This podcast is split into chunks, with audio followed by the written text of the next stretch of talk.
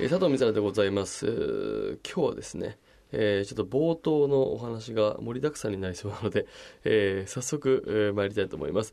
佐藤美沙臨休憩室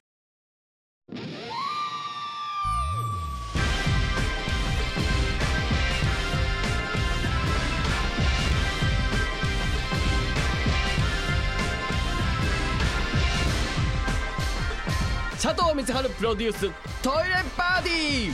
君もトイレの話をしてみないか？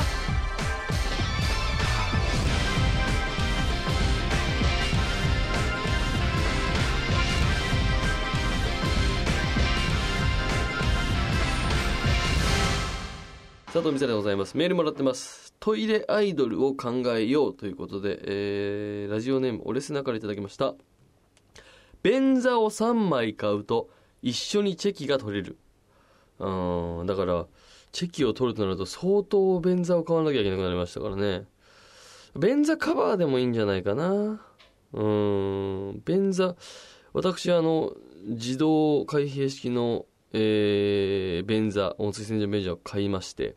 で賃貸なんでその今までついたやつももちろん取っとかなきゃいけないんですよ。なのでえー便座を段ボールに今までついてた段ボ、え便座を段ボールに入れて部屋のあのものを入れる収納の一番奥に入れてるんですけども、まあ、その隣には私が名古屋の骨董品屋で買った江戸時代後期に実際使われていた衛生陶器。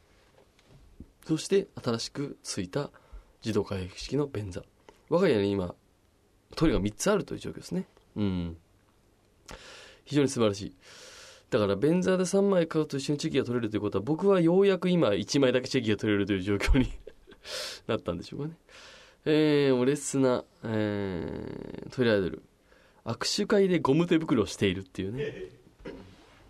ゴム手袋はあの一番端っこを折り返すと水が滴ってこないでいいよみたいなね。豆知識なんかも言ってくれて。いやそうですね。アイドルトイレアイドルね。先週もちょっとお話ししたんですけれども。まあこういうコンセプトをいろいろ固めていって、えーまあちょっと明るめの曲をの歌っていくということでちょっともう一回やるかな。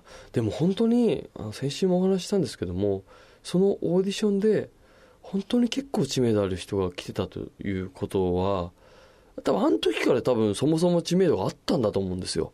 ここに23年で急にドンと来たまあそういう人もいるのかもしれないけどねえっていうことは結構我々はそのあれだよね。その知名度がある人を落選させてるってことですよね。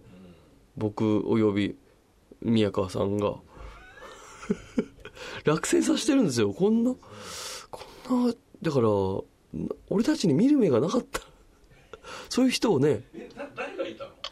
いやあのねあのーもうなんか名前出してても申し訳ないぐらいの感じになるから後で言いますけどあの割としあのちゃんとした人でした。へうん。テレビもうやや出てるかな。うんぐらいの感じ。どっかで見たことあるなと思ったらその人でしたね。